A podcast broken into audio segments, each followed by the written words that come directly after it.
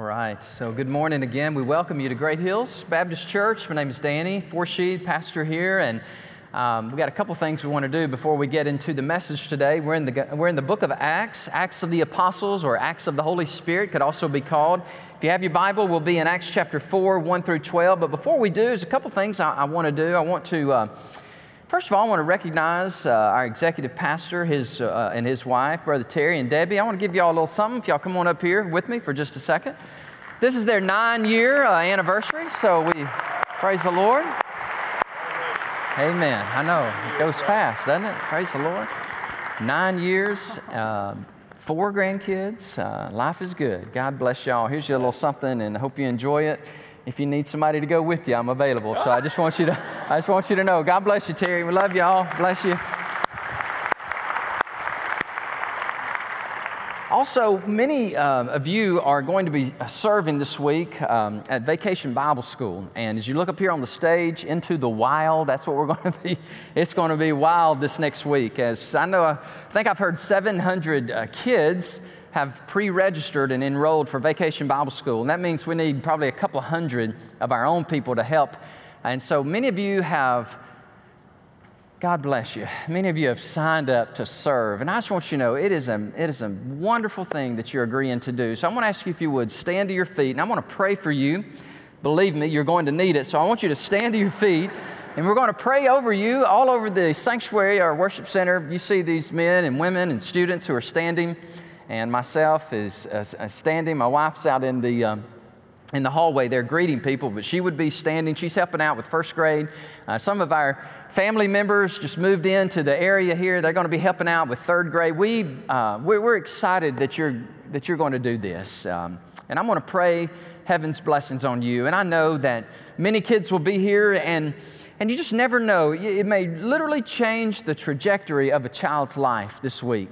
Um, I was I was reading this book yesterday. I'm still reading. It's called Grit, and it is an excellent book by a psychologist out of uh, University of Pen- uh, Pennsylvania.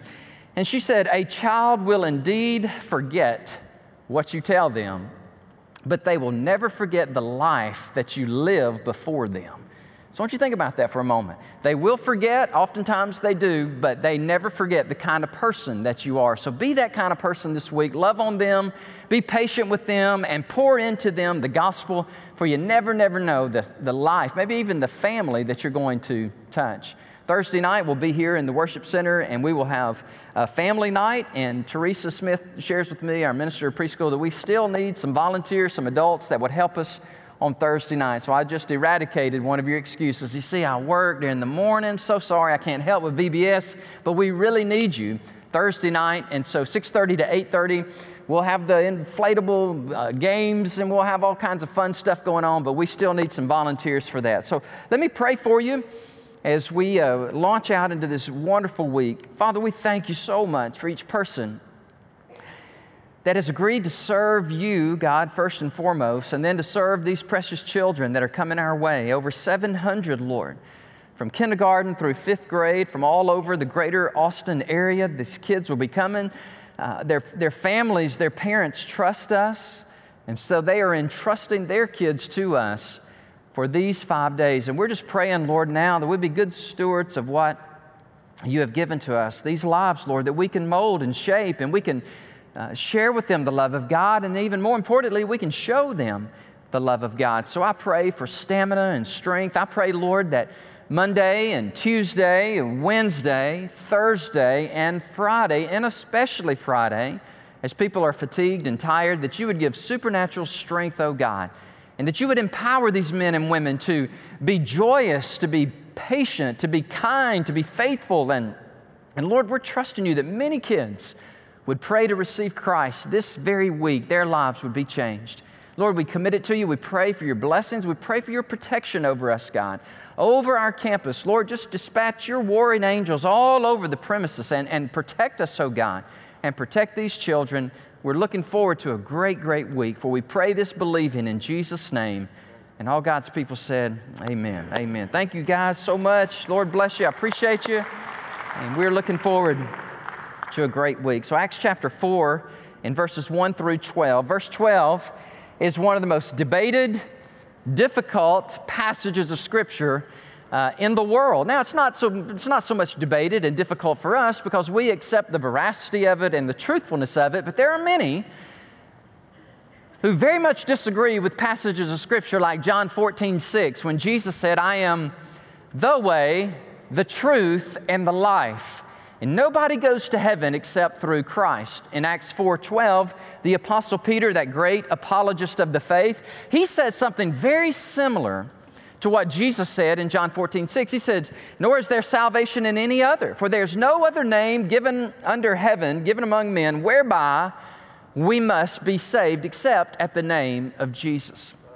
Ravi Zacharias, well, today he's known as, if not the, one of the, he is the leading apologist uh, in America. He's seventy-three years of age today. Uh, he's been married to Margie, his wife, for forty-five years. You can hear him, his distinct Indian accent, on fifteen hundred radio stations all over America. And he particularly is received very, very well at Oxford and Harvard and Yale and some of these prestigious intellectual centers of America. He goes in and he's brilliant and he defends the gospel. But you know how his life started? It started out in a very difficult way. In fact, he tried to commit suicide. Ravi Zacharias was seventeen years of age. He said, "My," I, he said, I, I had this great mind, but he said, I had this empty soul. And so I decided that since there really is no meaning in life, there's no one true way to know God, so he decided to take his life. And, and praise God, he failed. And while he was there on his bed there in the hospital, his mother, a Christian lady, came into the room and she began to read the Gospel of John. And she read John fourteen, where it says, "And because I live, you will live also." And John fourteen six, where Jesus said, "I'm the way, the truth, and the life." And he said, at that moment, At that very moment, as my mother was reading the Word of God and I saw the desperateness of my soul, the emptiness of my soul, and he said, at that moment, I lifted up my eyes to heaven, I lifted up my soul, and I said, "Jesus, I receive you as my Savior, and for the rest of my life, I will dedicate my life with everything that's within me to preach your name and to defend your name," and that's exactly what he has done. Then you fast forward two thousand years, here he is defending that very name. Way back in Acts chapter four, the Apostle Peter, he was the leading apologist of the early church, and he's preaching that gospel, that brand new story of the death, burial, and resurrection of Christ. Peter, when you read the book of Acts, Acts chapters one through twelve, it really is mostly about him, the fisherman turned preacher. The person who denied Jesus now is on fire for Christ. And by the way, if that tells that tells me a lot. It tells me that God can forgive, God can save, God can redeem. No matter what you have done, God has mercy on you, has grace on you. Don't, don't give up on God. Don't give up on your life, because God, He has a plan, He has a purpose, and He took Peter in, in, the, in the pit of denial and places him in a powerful position as this Pentecostal preacher there in the book of Acts. He preaches three thousand people give their life to Christ. He preaches again in Acts chapter three, verses eleven through twenty-six, and wow, five thousand men pray to receive Christ. And now we see him in Acts chapter four. And let me let me set the stage for you as I, as I read the text publicly for in a moment. When the Bible says that the Sanhedrin interrogated and brought those people in for interrogation, those people would include these three people. And you may not catch this when you when you read it, but let me prepare you for this. That would be Peter and John and the lame man, no longer lame. And so these three men are going to be placed in a, in a semicircle. The Sanhedrin will be seated. Can you picture this in your mind's eye? The Sanhedrin. We'll talk about this, these people in a moment. They're seated around, and there and there is Peter and John, and there was a man who was lame, I mean, from day one of his life, and he is standing erect. And there has been a conspicuous, palpable, undisputable miracle. And the religious leaders of the day, they cannot dispute it, so they want to know, how did you do this? How did you ta- how did you touch this man? And this man is no longer a lame, crippled man, but now he is a he's alive and he's full of life and he's standing to his feet. So how did you do this? And that's the context of our text. So let me read it to you in Acts chapter four. It says, now as they spoke to the people, the apostles are speaking to the people, the priests, the captain of the temple, the captain of the bodyguard of the high priest, and the Sadducees came upon them, them being the apostles. And they were greatly disturbed. They were so agitated, aggravated, irritated that they taught. Now, I want you to just underline that word with me for just a moment. They're upset because the apostles are teaching the people. And not only have they uh, spoken to them and taught them, number three, they even went so far as to preach to them. They preach in Jesus, the resurrection from the dead. Wow. Now you see that is very hotly debated among the Sadducees. They don't believe in the resurrection. They don't believe in angels and demons and the afterlife, and there Peter and John are preaching the gospel and teaching people about the resurrection of Jesus Christ. So they laid hands on them. Now, this is not a kind, gentle, oh, how are you doing there, Brother Peter? No, there's this fierce laying of hands on them, put them in custody until the next day, for it was already evening. However, oh, I love verse four. Right in the midst of this persecution, right in the midst of all of this turmoil, many of those who heard the word believed. And here's where we get this five thousand number. And the number of the men, the men, just the men, came to be about five thousand. Wow. And it came to pass on the next day, and, and the good historian, the first-rate historian Luke, has said this twice. He doesn't want us to miss this, that it was evening, and now it's the next day. And I'm going to come back to that in a moment, but this is brilliance on Luke's part because he wants us to remember something. Came to pass on the next day that their rulers, elders, and scribes. Now, whenever you see that, that trilogy of words, rulers, elders, scribes, in your Bible, in your note or in your margins, you need to write the word Sanhedrin, because that is who they appeared before. They were the political, religious, ruling Senate body of the day. They are the leaders. They're the undisputed leaders of Israel. They are the Sanhedrin. And now we're going to be reminded of some people that we've already read about in the Gospels. And there were Annas, the high priest, Caiaphas, John, and Alexander, and as many as were of the family of the high priest. They were gathered together at Jerusalem. And when they had set them in the midst. Now remember the semicircle that we shared a moment ago? The semicircle of the seventy-one member Sanhedrin. And you got Peter, you got John, and you have this former lame man. We don't know what his name is, but praise God, he's been healed. And they say, by what? Dunamis. By what? Not exousia, authority, but by what raw strength and power have you done this? Or by what name have you done this? You understand, this is an undisputed miracle. They had seen this man with their own tangible eyes, and they had seen him lame. Now they see him bubbling over with joy, walking around, running around the temple precinct. And they're like, how did you do this? And then Peter, ooh, come on now, filled with the Holy Ghost of God, filled with the Holy Spirit, he said to them, rulers of the people and elders of Israel, if we this day are judged for a good deed done to a helpless man, by what means he has been made well, let it be known to you. Let it be known to all of you and to all the people of Israel that by the name of Jesus. There it is. Woo. Hold on now. We'll keep that verse up there. This is the same group eight weeks earlier that crucified Jesus. You with me? Annas. Remember Caiaphas, the high priest. And there Peter is with the audacity and the bravery and the courage to say, it's the name of Jesus Christ of Nazareth, now watch this, whom you crucified. Woo, come on now. That was bold. That was audacious. God raised him from the dead. Sadducees, did you hear that? God raised him from the dead. By him, by his name, his authority, his power, by the name of Jesus, this guy, this man who stands here before you, Hygieus. It's where we get the English word hygiene.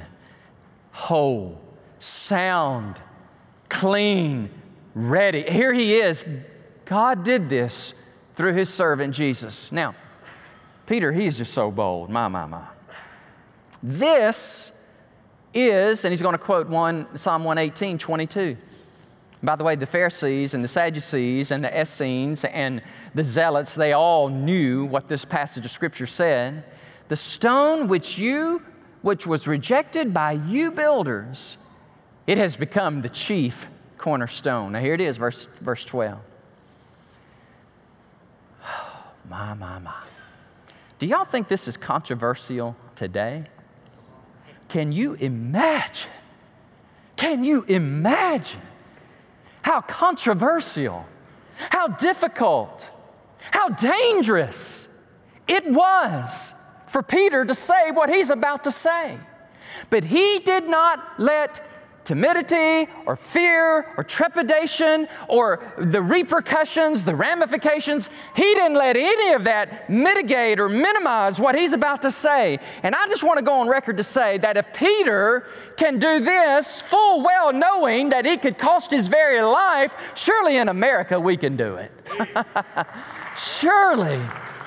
Surely in these United States of America, where the worst thing so far right now is going to happen to us is somebody may say, I'm not interested in that, or please leave me alone. Wow, really?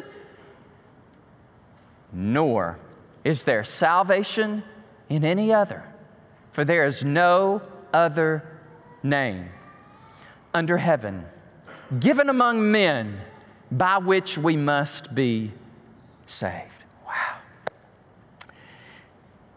So today, I want to just walk us through this amazing passage of Scripture. I'm going to cover every verse because every verse is in the Bible for a reason. And there's some things here that Luke, you say, I thought he was a doctor. He was. He was a physician, but he was also an incredible historian. He wrote the book of Luke.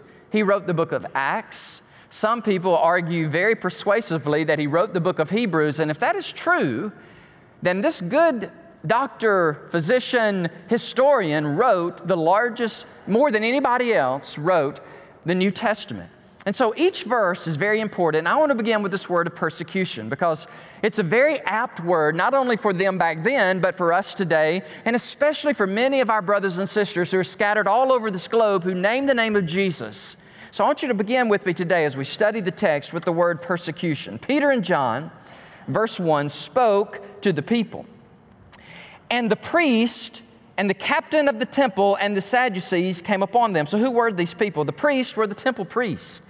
They had just completed the evening sacrifice. The place was crowded. And then it says the captain of the temple. This would be the police chief of the temple. Are you with me? He is the guy in control. He is in charge. He is the one that is to squelch any kind of riot or any kind of tumult among the people. He is duly employed by the Sadducees. And by the way, when it says the police chief or the captain, he was second only to one person, and that was the high priest. So this is a very important person, and they are there. The priest, the police chief, and here you have uh, the, the, the others. It says the Sadducees. Now, and, and the, who are these people? Who are the Sadducees? Who is the Sanhedrin? Well, the Sadducees were those, I said earlier, that they were an integral part of the Sanhedrin. In fact, of the four groups that comprise the Sanhedrin, if you're taking notes, just write this real quickly. You have the Sadducees, the Pharisees, the Essenes. Remember the Qumran area? That's where they lived, the Essenes. And then you had the Zealots. I wonder what they thought, you know, the Zealots. The Zealots were zealous for Israel, and they wanted no control by Rome, and so they wanted to remove Israel out of the oppressive arm of Rome. So anyhow, this is the Sanhedrin, and the people who made up the majority of the Sanhedrin were Sadducees. They were the aristocracy. They were the royal blood, and the high priest came out of the Sadducees. And the Sadducees, did, they believed in the first five books of the Old Testament. That was it. None of the law, none of the writings, they didn't accept that as authoritative. Now, the Pharisees did, but the Sadducees did not. And therefore, being of, you know, acumen and academia, and they were so intelligent, and they were so sophisticated, they could not embrace the supernatural. Does that sound familiar? Does that sound familiar to, to us in our nation? In the nations of this world, the more educated you are, and the more academic you are, and the more P H Ds you have, then the less you believe in the supernatural. The less you believe in God and angels and demons and afterlife, and they're there. There they are, sitting among the Sanhedrin. And it's good for us to keep this in mind, because these are the people that are going to hotly debate and persecute uh, the apostles. Verse two says, the persecutors were greatly disturbed. Man, were they agitated. And they were at the point that these individuals need to stop. They, they, we need to stop them. There's no debate. A miracle has happened. We, we, and even the Sadducees are like, well, I don't, I don't even believe in miracles. And the Pharisees are going, are you nitwit? Are you people crazy? That guy was lame, and now he's healed. And, and that's all the commotion. That's what all the excitement and the fervor is. So watch this. Those in control and in authority are losing control. They're losing authority. Instead of everybody looking at them and how wonderful and amazing they are, they are looking at these uneducated uh, Galileans, unschooled, untrained. They don't have a P H D. Why are people listening to them? Why aren't they listening to me? Let's stop that. That's exactly what happened to Jesus. This uneducated Galilean, I mean, he has no scholars, he has no letters, and people, everybody's listening to him, and they're not listening to us. Let's kill him. Pride, arrogance. I mean, this sense of entitlement that we deserve the applause of the people. And who are those people? So they're beginning to squeeze them. And it says in verse three that the police take them by force. And they begin to prosecute them, and it's exactly what they did to Jesus. But remember this, there was no next day for Jesus. And Luke wants us to remember this. The Sanhedrin broke their own law. When they falsely accused Jesus and they pulled the Sanhedrin together at night, well, Luke is telling us it was against their law to do that. So they waited to debate with the apostles and to accuse them the next day, but they didn't give Jesus that privilege. And Luke, I don't think this, he didn't want this to be lost on us. Now that's verses one through three, but I need us to look at verses five, six, and seven, because that also was in, was in this context of persecution. That's what we're looking at. Point one is persecution. So verse five says, the rulers, the elders, and the scribes. This is the Senate, the Supreme Court, the Congress, this is the president, this is everybody rolled into one. seventy-one members, Sadducees, Pharisees, Essenes, the Zealots. And then Luke in verse six, this is brilliant, I love this. In verse six, Luke goes on record of putting people's names down. Now, if you're fabricating a story and you're creating a myth and a legend, you do not use people's names, because people's names can be verified or they can be disputed, or outright say that is an error, because Annas and Caiaphas, they didn't even live in the first century. Yes, they did. And Luke is going to such detail because he also, thank you, Jesus, he also is an apologist. He's given a defense to Theophilus. Remember in Acts one one, "O Theophilus, I'm giving you this presentation of the gospel." And he lists names, verifiable names. And we've heard these names, right? Annas, you see him at Jesus' trial in John eighteen, thirteen through twenty-four. He ruled from A D six to A D fifteen. Then you have Caiaphas, Matthew thirty-six, sixty-five. We read about him at Jesus' trial. He ruled from A D eighteen to A D thirty-five. Then you got these other people's names. We don't know who they are, but they're, they're there. They're imported. Their names are John and Alexander. And then you have others, probably the family of the high priest. And this is an intense room of people. I mean, these people have the authority. They have the power to squelch you. They have the power to deliver you. And here Peter and John and this former lame man. I got to think, come on, y'all help me. I got to think of a better name for him. We ought to just give him a name. Former lame man. That just is not good. Healed man, happy man. There's the man. He's, he's standing up and he's surrounded with a semicircle of the Sanhedrin. And they say, by what authority, name, by what dunamis power have you done this? One Bible commentator says this, not many weeks had passed since these two men, Annas and Caiaphas, had taken a part in the arrest and condemnation of Jesus. Listen, listen to this, church. I just, I just got to ask you, if you're listening, say amen. I just want to, okay, good. Thank you, Patrick. Thank you. Not many weeks had passed. But if they had hoped that they had gotten rid of Jesus, their hope was short-lived. It looked now as if they were going to have as much trouble on Jesus' account as they had had before his death. And that's so true. In verse seven, just to kind of help you with the how they're looking down upon Peter and John. In verse seven, in the Greek New Testament, the word you is the last word used in that verse. And it's done so to give emphasis. Like you. Y'all with me? Can you hear this tone of sarcasm? You? You uneducated Galileans, peasants, fishermen? I mean, really, you claim that you had the authority and the power to do this? And Peter's like, no, not at all.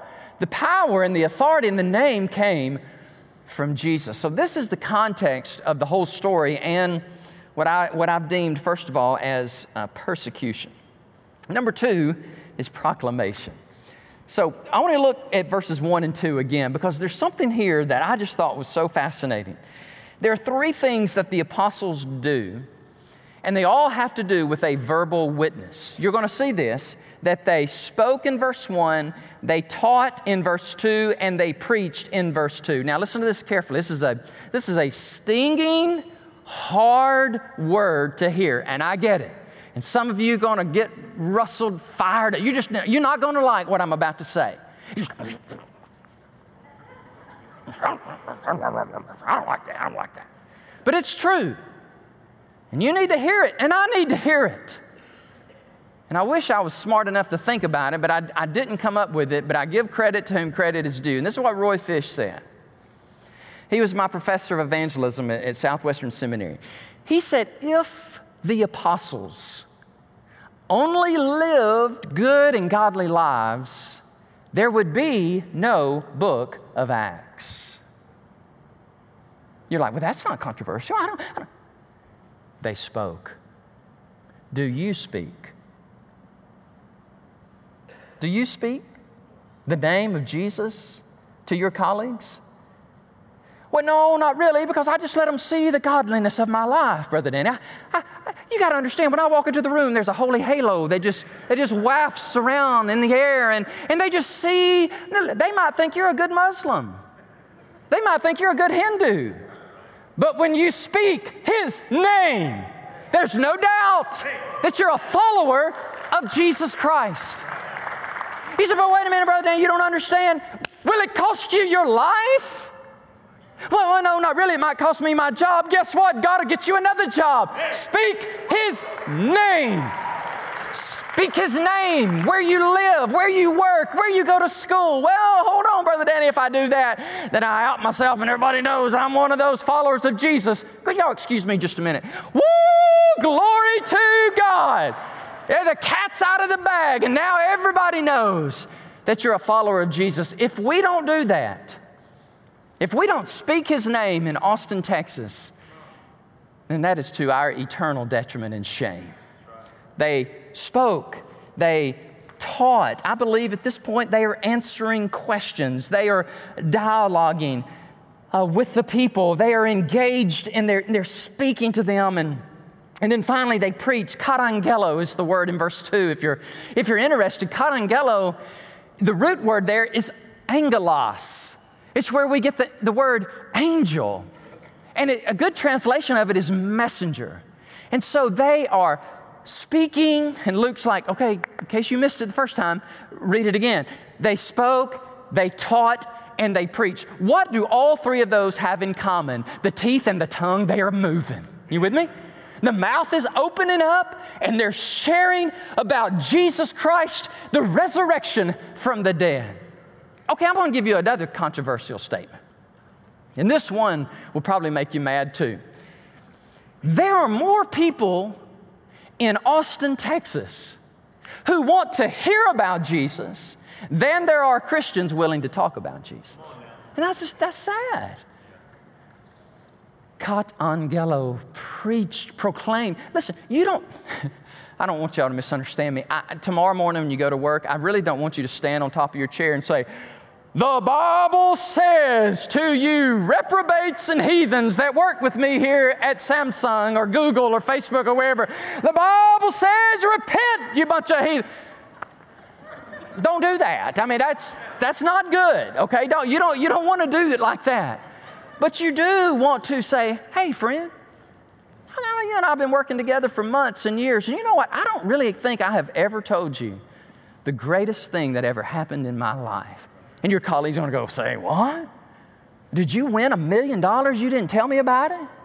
Do you, what, what's going on? You say, no, no, nothing like that at all. When, when I was X amount of age, I gave my life to Jesus Christ. The same Jesus that died on a cross or rose from the dead, he stepped out of heaven, he, he walked right into my heart, and I'm just telling you, he changed me. Do you, do you know him? Do you receive him? So I don't know, brother Dan. I, I, I, I just don't know thing. I just, I, I, I just don't think I could ever do it. Yes, you can. And let me say this, you have to. Amen. You and I have to do this. We have to be bold. We have to share and, and speak the name above every name. And so many of you do this, and I'm so proud of you, and I appreciate you for the one. I'm still getting stories. I'm still getting emails and notes from you, Great Hills Baptist Church, saying, let me tell you my fourth. Mm, let me just tell you something right here. We were in staff meeting on Monday, and we ran around the room, and almost every single person in the staff room said, here's my story, Pastor. Here's my for the one story. Amen. That's the kind of people you want to hire. You know what I'm saying? People who, who speak the name of Jesus. They just don't talk about, oh, that's important. We need to witness to people, but they actually do it. So, so many things in my head. Hold on here. Just stay right here. Mark. You shared his name at the gym. His name was Sam, right? This brother right here on the front row who says, amen, amen, real loud, that's him. I'm outing him, all right? But he witnesses to people. We get texts all the time, well, I've shared the gospel with him. And this guy, Sam, he shared the gospel with Sam, he's a Muslim, and just preached the gospel to him right there in the gym, sharing, sharing with him. Hey, by the way, if you ever want to text me that, just go, I'll give you my number gladly. You can go on Facebook, you can befriend me, you can go to private message me anytime you want to, day or night, and say, pray for Sam, pray for Julie. I'm sharing the gospel with them. I'm doing what Peter did. I'm doing what John did. I'm doing what the lame man did. I don't like that name. The former lame man did. Happy man did. I'm sharing the gospel with people. All right, let me, let me keep going. Persuasion. Verses eight through twelve, Peter, filled with the Holy Spirit. Uh-oh, that's a problem. That is a problem. Oh, goodness. Now I'm going to meddling. Maybe the reason we don't tell people about Jesus is because we're not filled with the Holy Spirit. When the Holy Spirit fills you, you can't be quiet. The Bible says, do not be drunk with wine. And Baptists say, amen, brother, preach it. Don't be drunk with wine. But let me just go on and quote the rest of that verse for us Baptists. But be filled with the Spirit of God. And so filled and inebriated by the... I mean, let me just tell you something. You ever seen somebody that's drunk? You're like, uh, yeah, actually, yeah, I've seen that up close and personal. Okay, do you ever watch a person who's drunk? They're courageous. They're fearless. They wobble and weebles, like they don't fall down. They, they talk. They're unashamed. They, you know, Pastor, you speak like you're from experience. One time. One time only. So I'm in the seventh grade and the bed started spinning underneath me. I said, forget that. I'm not doing that again. It wasn't a good experience for me, but anyhow, they tell me that, well, you're courageous and you're bold and you speak and you're loud. And, and, and Paul would say, as that spirit of alcohol controls that person, you be controlled by the Holy Spirit so that you look different, you sound different, you've got courage. So Peter, filled with the Holy Spirit. And by the way, what he's about to say, you've got to be filled with the Spirit, because this is going to cost him his life, okay? He is going to be taken and impaled on a cross and put upside down for what he's about to say. There is a ninety-nine point nine percent chance that will never happen to you in America. But it will happen to some, and it is happening to some of our brothers and sisters all over the world. But praise God for the courage of Peter when he persuasively and boldly said, "Rulers of the people and elders of Israel." And he's speaking. I mean, it just doesn't sound like Peter. I mean, he's got this, this, he's got this eloquence, and he's got this clarity about him. Because really, it isn't even him speaking at all. If we this day are judged for a good deed done to a helpless man, by what means he has been made well, let it be known to you. Now, he is speaking under the authority and the influence of the Holy Spirit. He's speaking truth in love. Did you catch this? Hello, rulers and leaders of Israel. He prefaces his polemical, powerful point with a word of comment, a word of compliment. Hello, rulers and people of Israel. And then he's going to go right to the heart of the matter. He's going to say, let it be known to you all and to all the people of Israel that by the name of Jesus Christ. Wow. Jesus of Nazareth. Now watch this. Y'all with me? Y'all in the semicircle? Who are the three people that are there? Peter, John, you don't want to call him lame man. I know, former lame man. And Peter, under the authority of the Holy Spirit, says, Jesus Christ, whom you crucified. Talking about boldness.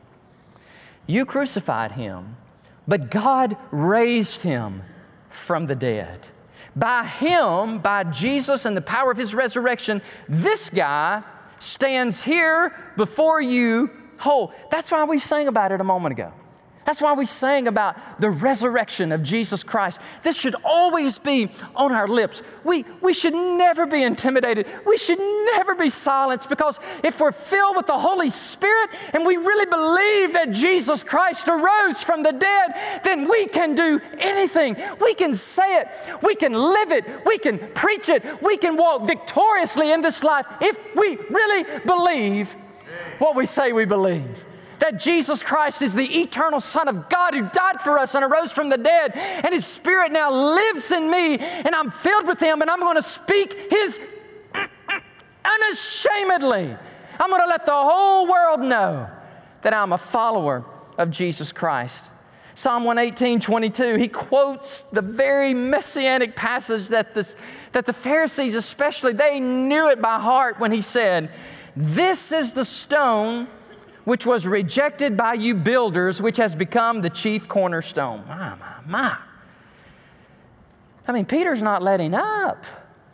You people crucified him.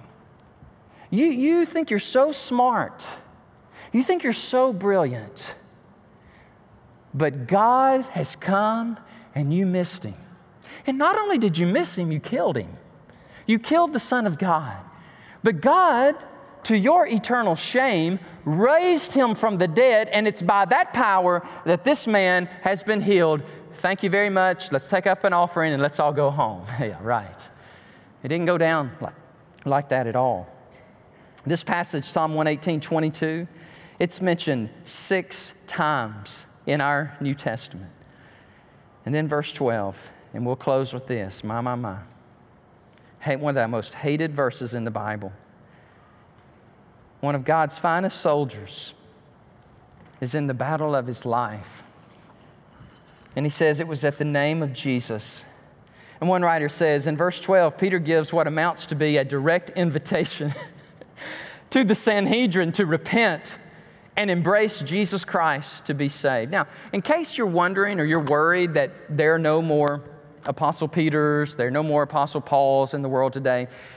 And people say, well, where's the God of Peter today? And where's the God of Paul today? I'm going to ask another question. Where are the Peters of God and where are the Pauls of God? And they are out there. And you don't agree with everything with everybody, but I, and I don't agree with everything and everybody on anything. But Franklin Graham did something a few years ago, and I am incredibly proud of him and what he did.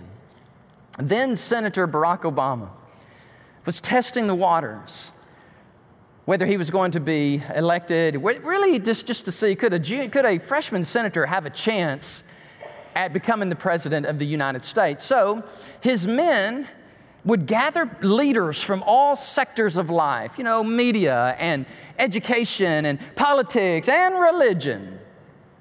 What's the most recognized name in religion in America? Billy Graham. Well, he's unable. What about his son? They just didn't know Franklin very well. They brought him in the room. They brought him in the room. And when they left the room, one of the guys, Obama's people, was like, oh, my word. They said, what, what's wrong, sir? He goes, that Mister Graham. Oh, yeah, Franklin Graham. What, what about him? All he wanted to talk about was, was the senator saved? All he wanted to talk about. Senator Barack Obama, if you were to die right now, would you go to heaven and spend eternity with Jesus Christ? Can you imagine how that went over? I don't think he was ever invited to another group. I mean, as long as the, the, the senator became president and so forth. But what boldness. Man, what an example for me. And I also believe it's an example for you. The last word here, I want to share this with you. F F Bruce says, the founders of the great world religions are not to be disparaged by followers of the Christian way. So listen carefully, because this gets really, really good. The founders of the great world religions are not to be disparaged by followers of the Christian way, but of none of them can it be said that there is no saving health in anybody else. To one alone belongs the title, the Savior of the world, Jesus. I'm going to ask you to bow your heads and close your eyes as you just contemplate with me for a few minutes of invitation as we think about the early church, we think about their boldness, their audacity.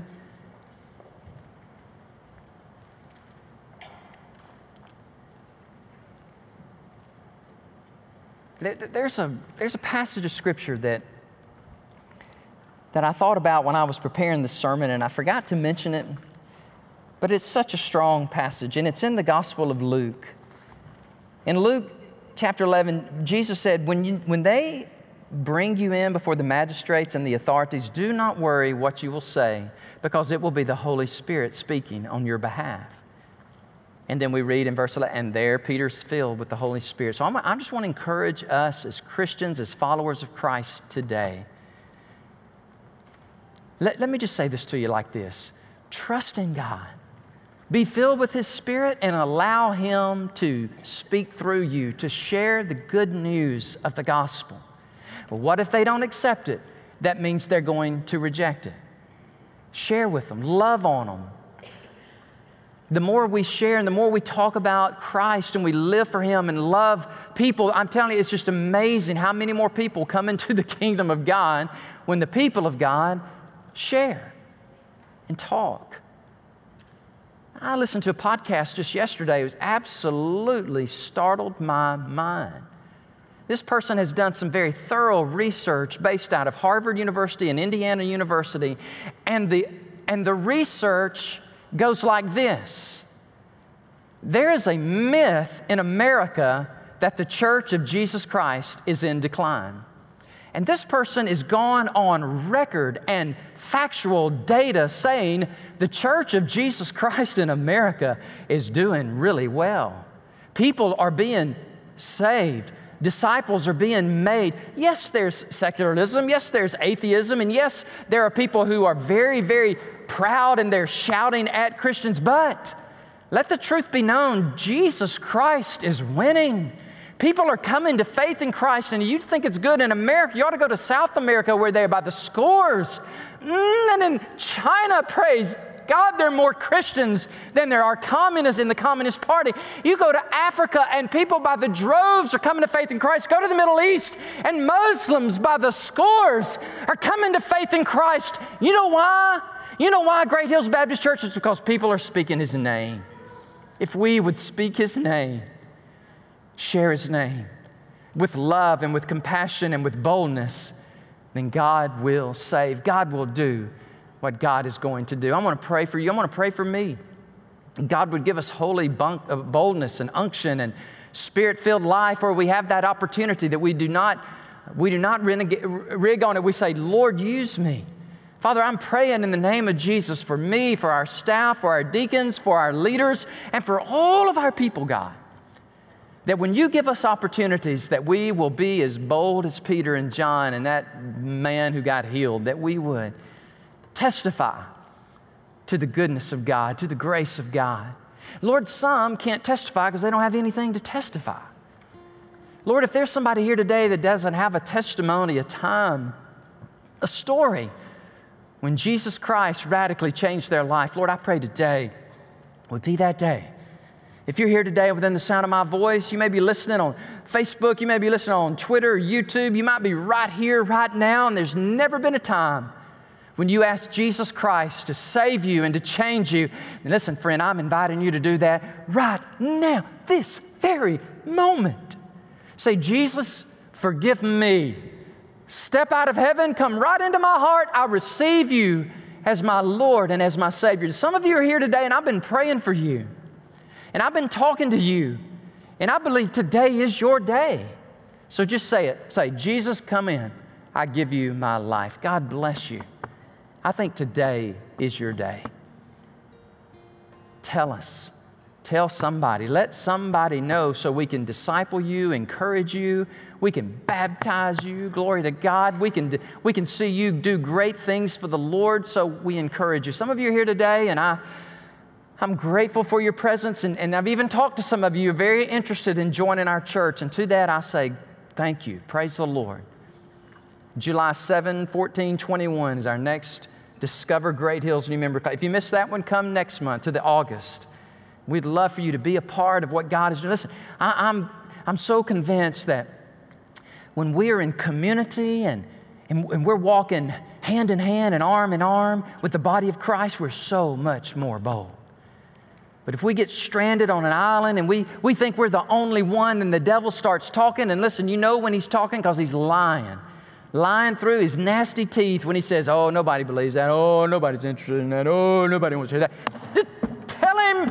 Tell him, go on back to hell. I am speaking. I am going to speak in the name of Jesus. And I don't care if all the demons of hell are rattling and mad and angry. I am, I am a man, I am a woman, I am a student that has been filled by the Spirit of God, and I'm going to speak His name. Oh, Great Hills Baptist Church, I'm praying for you, that you would do that. You would have that kind of boldness. Thank you, Lord. I'm praying for this. I'm praying for my church, Lord, like, like never before, that you would give us the boldness that we need to be the people of God you called us to be. In Jesus' name we pray. Amen. Don't you love it when pastors pray and they preach at you while they're, while they're praying? Well, it's... um. It's okay, because whenever I'm pointing my fingers at you, all ten of them, I feel the weight that I could never stand up here and talk to you like this unless I, unless I was witnessing to people, unless I was inviting people. Something, ant, something bit me on the finger.